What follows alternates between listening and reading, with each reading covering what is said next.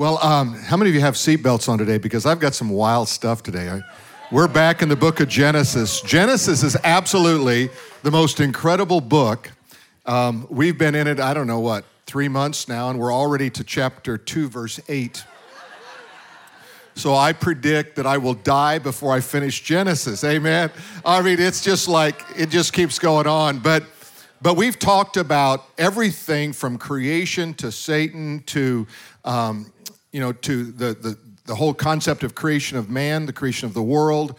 Uh, we're going to talk today about some things that are really interesting. We're going to be looking at the tree of life and the tree of the knowledge of good and evil. And those really represent choices in our life.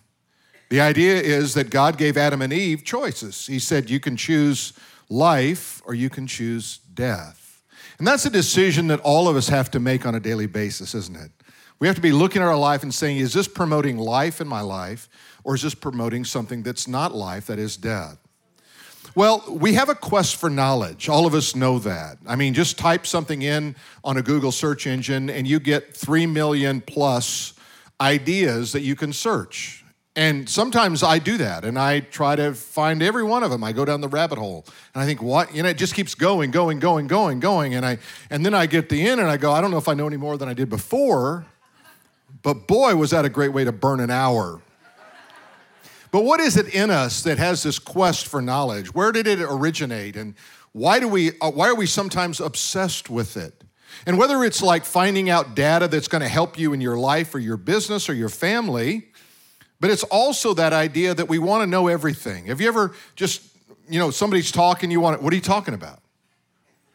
Right? You want to know. What, what is that? That's a part of our nature. And it's not always a good side of our nature, amen? Well, after graduating from Oxford University, Sir Tim Berners Lee became a software engineer at CERN, a particle physics lab near Geneva, Switzerland.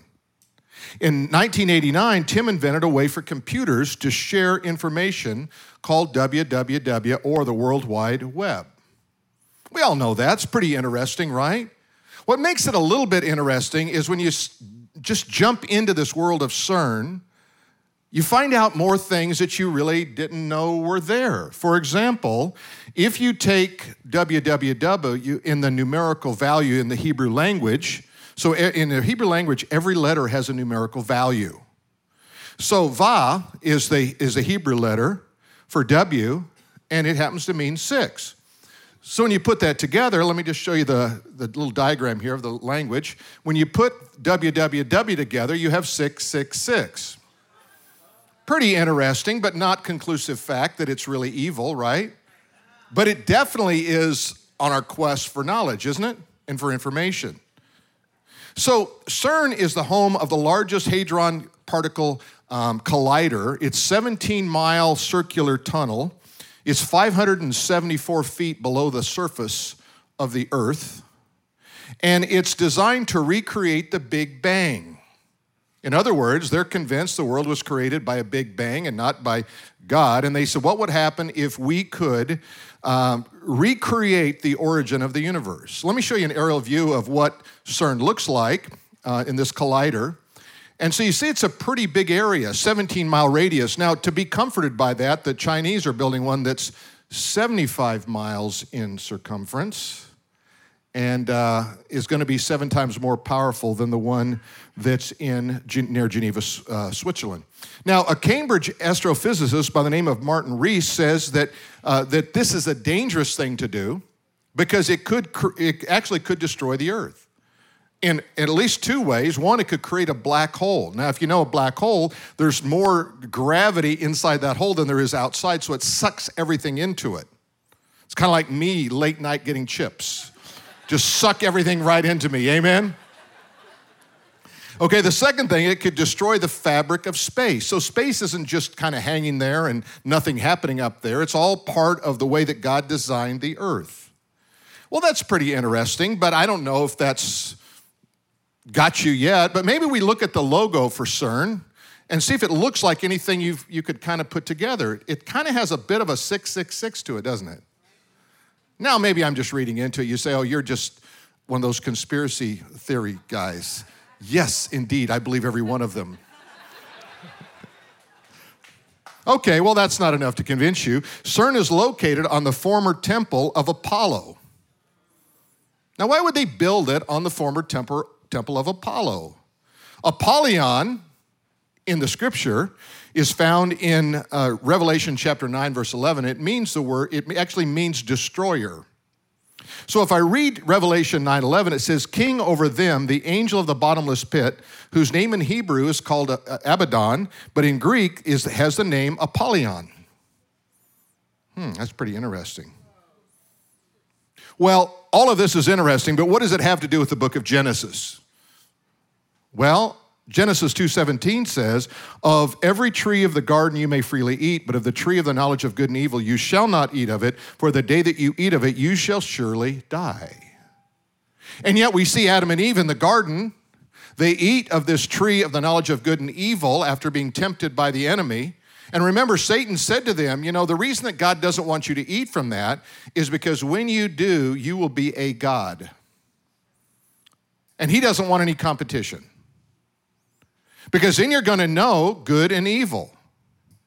Remember that when they were in the garden, before they ate from the tree, they didn't know they were naked. Didn't seem to be an issue. Now, naked people in public are an issue. Amen? So, what changed? There's also shame that came in there because remember, they covered themselves with leaves. And then there was the running from God. Remember, they hid. And God said, You know, where art thou? It wasn't that God didn't know, He wanted them to come to recognition that they needed accountability before God. And then what happens? Blame. Well, you know, it all started when you gave me her. the woman that you gave me, she was the one that introduced me to the forbidden fruit. So now blame starts, shame is a part of it thinking you're God, that is, you think you can run your own world versus letting God run your world. All of these things came out of the tree of the knowledge of good and evil. So, life or good and evil. That's really what's happening the tree of life or good and evil. Let's look at the whole text. Genesis 2, beginning in verse 8. The Lord God planted a garden eastward in Eden, and there he put a man whom he had formed. And out of the ground the Lord God made the tree to grow that is pleasant to the sight and good for food. The tree of life was also in the midst of the garden, and the tree of the knowledge of good and evil. Now, what's interesting is why wouldn't God just put the tree of life there? Why get the bad stuff, right? Because remember, love is not love unless there's a choice. You can't force, coerce love on someone, it has to be freely cho- chosen. So God put man and woman in that garden to say, Would you choose me? Would you choose life? Or would you choose something else? Would you choose death? Now, death ultimately means separation, is really what it means. So that's what Adam and Eve literally experienced. Not physical death, they, they would experience that eventually, but what they experienced was this separation from God, this feeling like God's a million miles away. You know, sometimes as believers, we get away from the Lord. And uh, we feel, I feel like God's a million miles away. God doesn't hear my prayers. Well, God does hear your prayers, and He's not a million miles away. You are right? God's there. He's not left you, and we're going to see that as we go through the scripture. But what God wants us to do is draw into relationship and fellowship with Him. So, the idea is to eat the tree of good and evil would bring the experiences of good and evil into your life. That's what the result is. You say, why is there suffering in the world? Well, it all goes back to Genesis. You see, the Bible says in Romans 5 in, sin entered the world through one man, Adam.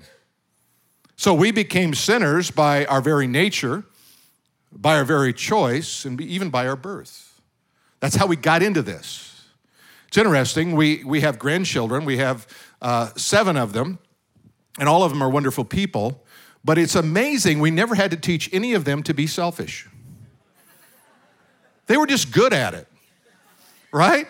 They just were experts in it. So you take something away and you say, like, I'll tease, I'll say, hey, well, this is mine. Mine. That's mine. Now, where did they get that? I'm sure that all the great children that we have didn't teach them that. I know we didn't teach our children that, but they learned it somehow. Where did that come from? It came from this idea of personal, being a personal ruler of your own life, of being God of your life. It came through the sinful nature. So, is this good or is this evil? Have you noticed we evaluate everything on the basis is it good or is it evil? For example, we'll say, well, that's really bad. And we'll talk about something. And then we'll say, oh, that's really good. And so you see how our criteria is good and evil, and it's the wrong criteria. The criteria is not meant to be good or evil, the criteria is meant to be life. So, as long as we operate under the tree of life, we have good Christians, really good Christians, and not so good Christians. We have bad people, really bad people, and evil people. That all comes from a philosophy, it comes from a mindset of this world. We're operating out of the tree of the knowledge of good and evil versus the tree of life. So, are you operating out of life? Do I look at this and say, this is life giving, or is this life sucking? You ever been around people that are just life suckers? Like, uh, I need a transfusion here. I gotta, I gotta get recharged here. Why? Because they suck the life out of you. But you wanna be a life giver, you wanna pour life into people. In Hebrews chapter 5, it deals with this matter of good and evil, and it says it in a context that's really amazing. It says in chapter 5, For by this time you ought to be teachers. So he's writing to this church. He says, You've been Christians long enough. You ought to be teaching other people the truth of the Word of God. Okay? But you need someone to teach you again the first principles of the oracles of God. And you have come to need milk and not solid food. Now, can you imagine in your natural physical life that you give up steak, pasta, salad, and you go back to a bottle of milk. How horrible is that?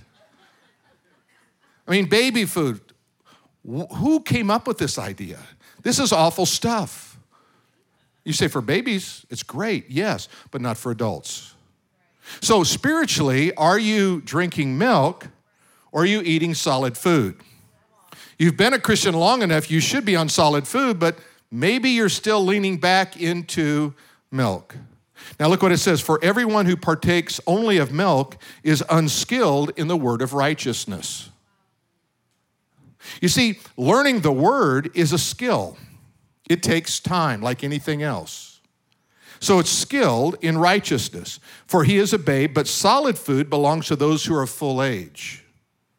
That is, those who by reason of use have their senses exercised to discern both good and evil. There it is. So when I'm in the Word of God, what am I doing? I'm looking at this, I'm going to, wait a minute, that's good or that's evil, but I need to lean into life. Otherwise, we have all these different levels of goodness in society, in our churches or in our family. And, and you know, we have like, well, you know, if, if you're good, I'll give you some candy. You ever notice that? With, that's how we bribe them. You know, I know that you're a rebellious little sinner. and the only way I'm going to get you is I'm going to give you my version of the apple. Ouch. That's what it is. If you're good, I'm going to let you spend three hours on my iPad watching mindless cartoons so that you don't really ever grow as a human being. I'm just saying. We've got babysitters who are indoctrinating our children in the wrong thing. They're not learning. Years ago, there was a book written, Amusing Ourselves to Death, by Neil Postman. The idea is we spend our life amusing ourselves. The word amuse comes from a Greek word. A is negates it, muse is mind. So amusement is no mind. I can do things in my life that never use my mind. Amusing ourselves to death. Well, life and abundance is what God promised. It's interesting, when I came to this passage, I thought, now what am I going to do with this section in Genesis? It talks about rivers and minerals, and I'm supposed to preach on this, God. You know, sometimes you get into the scripture and you go like, I like reading this, but I don't know how to preach on this. But let me show you what, it's, what God showed me. Now, it says here, a river went out from Eden to water the garden. The first thing might come to your mind is in Revelation chapter 22, it says, In that New Jerusalem, there is a river that flows from the throne of God, and on ever, both sides of the river are the trees of life, and they're for the healing of the nations. Maybe this was like that river that we're going to see into the future. But it was planted, and notice it says the river went out. So it started, started in Eden, it went out of the, from the garden, and it parted and became four riverheads. And the name of the first was Pishon, and, it, and uh, is one of which skirts the whole land of Havilah, where there is gold. And I thought, why do they need gold? Why would God even mention gold in the Garden of Eden? It seems to me like everything was cool until they sinned. So God knew they were going to sin. So God said, I'm going to make, I'm going to provide for you before you have the problem. And this is a principle in Scripture. Before you have a problem, God has a provision. And it goes on to say, and the gold of that land is good. In other words, this gold is better than other gold. And there's more land than just the Garden of Eden. And then it says, Bdellium and onyx stone are there. And the name of the second river is Gihon and it is one that goes out and around the whole land of Cush. The name of the third river is Hiddekel. It is one that goes out east of Assyria, and the fourth is Euphrates. We recognize that name, of course. So, what is God saying here? He's saying there is a promise woven into this really almost mundane kind of scripture that you, you probably would read over very quickly a promise of abundance and prosperity. The river that goes out of Eden became four riverheads. Let's look at the, what those names mean. You see, in the Bible, names are not arbitrary. They, they didn't like, you know, Abraham didn't sit down and go, you know, Sarah, you got a baby book. Let's look for names. What's the cool name today, right? I mean, you get whole generations that are, you know, Steve or David or Joshua or you know name it just whatever it is and it's like everybody goes that's a cool name I'm going to have a name I'm going to name that before my girlfriend who's pregnant names that her baby that but in the Bible it's not that way in the Bible everything has to do with character and revelation of God when they named somebody it was for a reason all right so let's look at some of these names so Pishon is increase Gishon is bursting forth Hiddekel is rapid, and Euphrates is fruitfulness. Interesting, right? All these names are significant. Well, how about the land? Well, Havilah means a circle. Asshur is step, and Cush is black. The riches found there are gold, it means to shine. Bdellium is pearl, and onyx is black. So, what, as I was praying through that, I just said, God, I need some insight in what is this? And God gave me this prophetic word from that passage. I, that is, God will increase you, and circle you with gold and pearls, and you will shine with glory and burst forth rapidly and step into fruitfulness. And his Lord is taken from the names of the rivers, the land, and the minerals. You see, God had a message to them, and this is common in the Old Testament that God would put words and names together in such a way that to bring about a blessing. Now, let me give it to you one more time just so you can really absorb it. God will increase you and encircle you with gold and pearls. You will shine with glory and burst forth rapidly and step into fruitfulness. You see, whenever you hear a word like that, you can embrace that and say, God, I, I receive that. I want that to be a part of my life. If God would provide that for the first couple who he knew were going to sin, what would God do for you? The same. That's the good news. So here's two big truths that you can cut out of that prophetic word. Number one, your environment, the environment you live in, that is where you work, where you live, where you shop, where you travel, everything, it, it, it contains all that you need to succeed. You realize that your environment is a treasure chest. But you have to step back long enough, step away from the problem, and see what God is providing. See how important that is? God, what's here that I'm not seeing? If you don't ask those questions and if you don't take the time to do that, you can't get the revelation of God of how you can prosper in your current situation. Second one is you have to you, you have more than you need.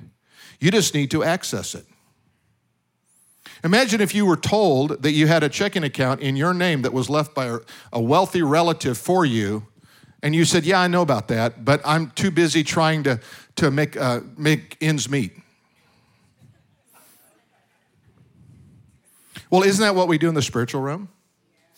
We have a rich relative, God the Father, who has a checking account for us, who owns a cattle on a thousand hills, who says, Why don't you access what I have for you instead of always worrying about what you don't have? In fact, your worry is a sin.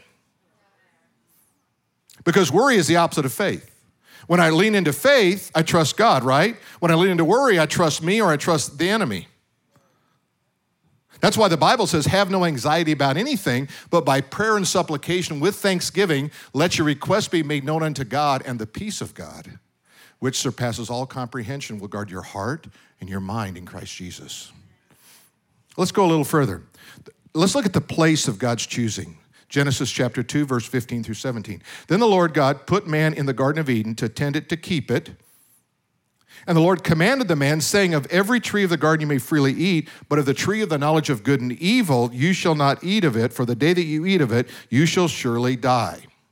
Now, what's interesting is when we're going to see this in chapter 3, when, uh, when uh, Eve is conf- confronted by the enemy, she adds to the story. God says we can't eat it or touch it. Well, God never said you couldn't touch it, couldn't eat it. Do you see that Eve had sinned before she took the fruit? Because she sinned in her heart first, and then the action followed. This is how it works. So look, go on what it says. So, what was really happening here? He says, I want you to tend it and I want you to keep it. The word tend is actually has a root word that means to worship. You're in the garden and you worship. You ever heard about singing to plants? I don't know if that's legit or not. But you know, when you get outside and you get in the environment, sometimes you just sense the presence of God. And they're saying to them, I want you to tend it, I want you to care for, and I want you to worship in this situation. I want you to know I did a good thing for baby ducklings yesterday, just so you know how big my heart is. I'm driving down the road and I see a mama duck with about 10 little ducklings. Half of them were in the gutter. They couldn't jump up to get to mama. I know. I have a video to prove all this, by the way. So I stopped and I thought, how am I going to get those ducklings up there? Because they're like, they're fast. They're faster than I am. I know it's shocking. So I stopped, and, and the mama duck came out. She had five of them, and then five more in the gutter. And, you know, hopefully it was not prophetic for the way they're going to live out their life. But anyway, um, but I, I thought I've got a crush. So she comes out and she's quacking at me. She's giving me a hard time, like, stay away from my babies. And I'm going like, look, I'm trying to help mom. This is like reasoning with my own mom, you know. Like, this is all good, mom. And so anyway, I decide to herd them. I get behind them. I herd them. Uh, everybody's reunited. Cars are coming down. They're stopping in the middle of the road. They're looking at me. They're probably thinking. Then they see the little ducks. Like, how do I feel bad for this guy? What's the point of that story? I don't know. I have no clue why I even told it to you. But anyway, to tend it and to keep it. Now, the word keep is a really interesting word because keep means to keep out. I want you to enjoy your environment, but you need to keep something or someone out of this environment. This wasn't just agricultural 101. This is spiritual warfare 501. Because you're getting ready to get invaded by the enemy.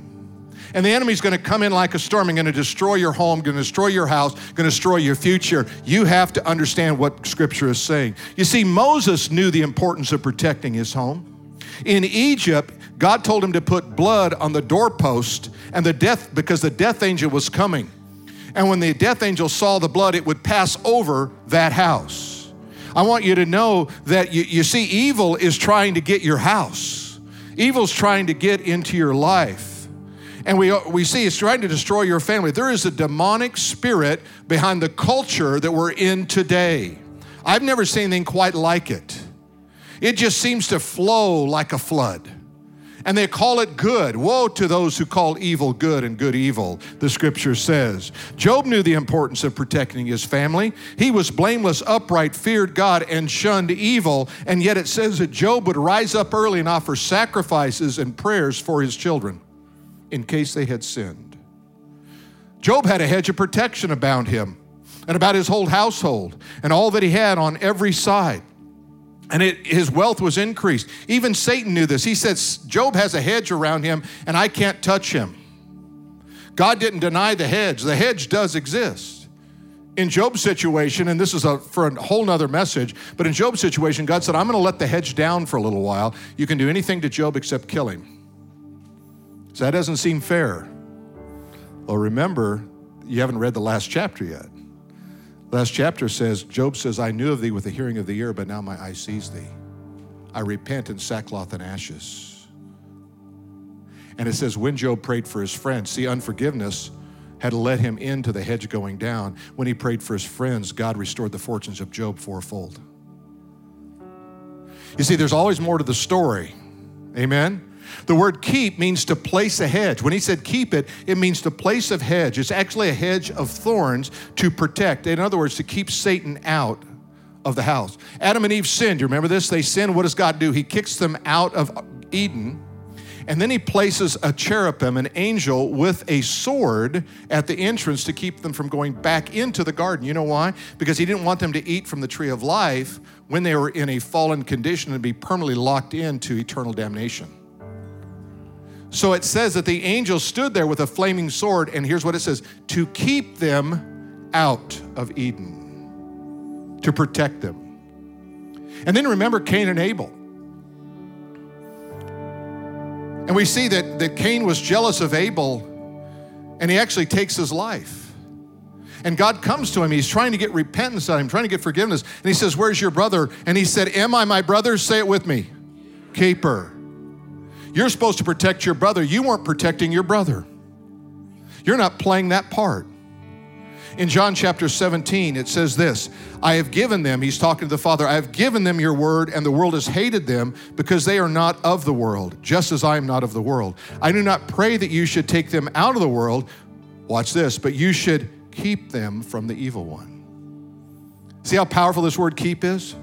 They are not of the world, just as I am not of the world. Sanctify them, sanctify them by your truth. Your word is truth.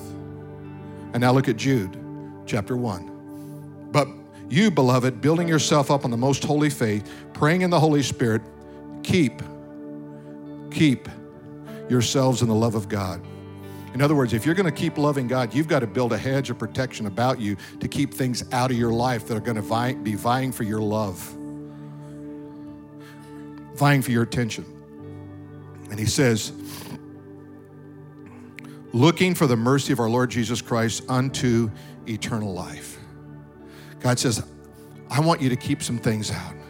See, if everyone in this room today would say, you know what, I'm going to make an effort, I'm going to make a decision, I'm going to place a hedge of protection about my house, about my job, about my family, about my life and I'm going to maintain that love of God. I'm going to keep things out of my life that are drawing away the love of God from me.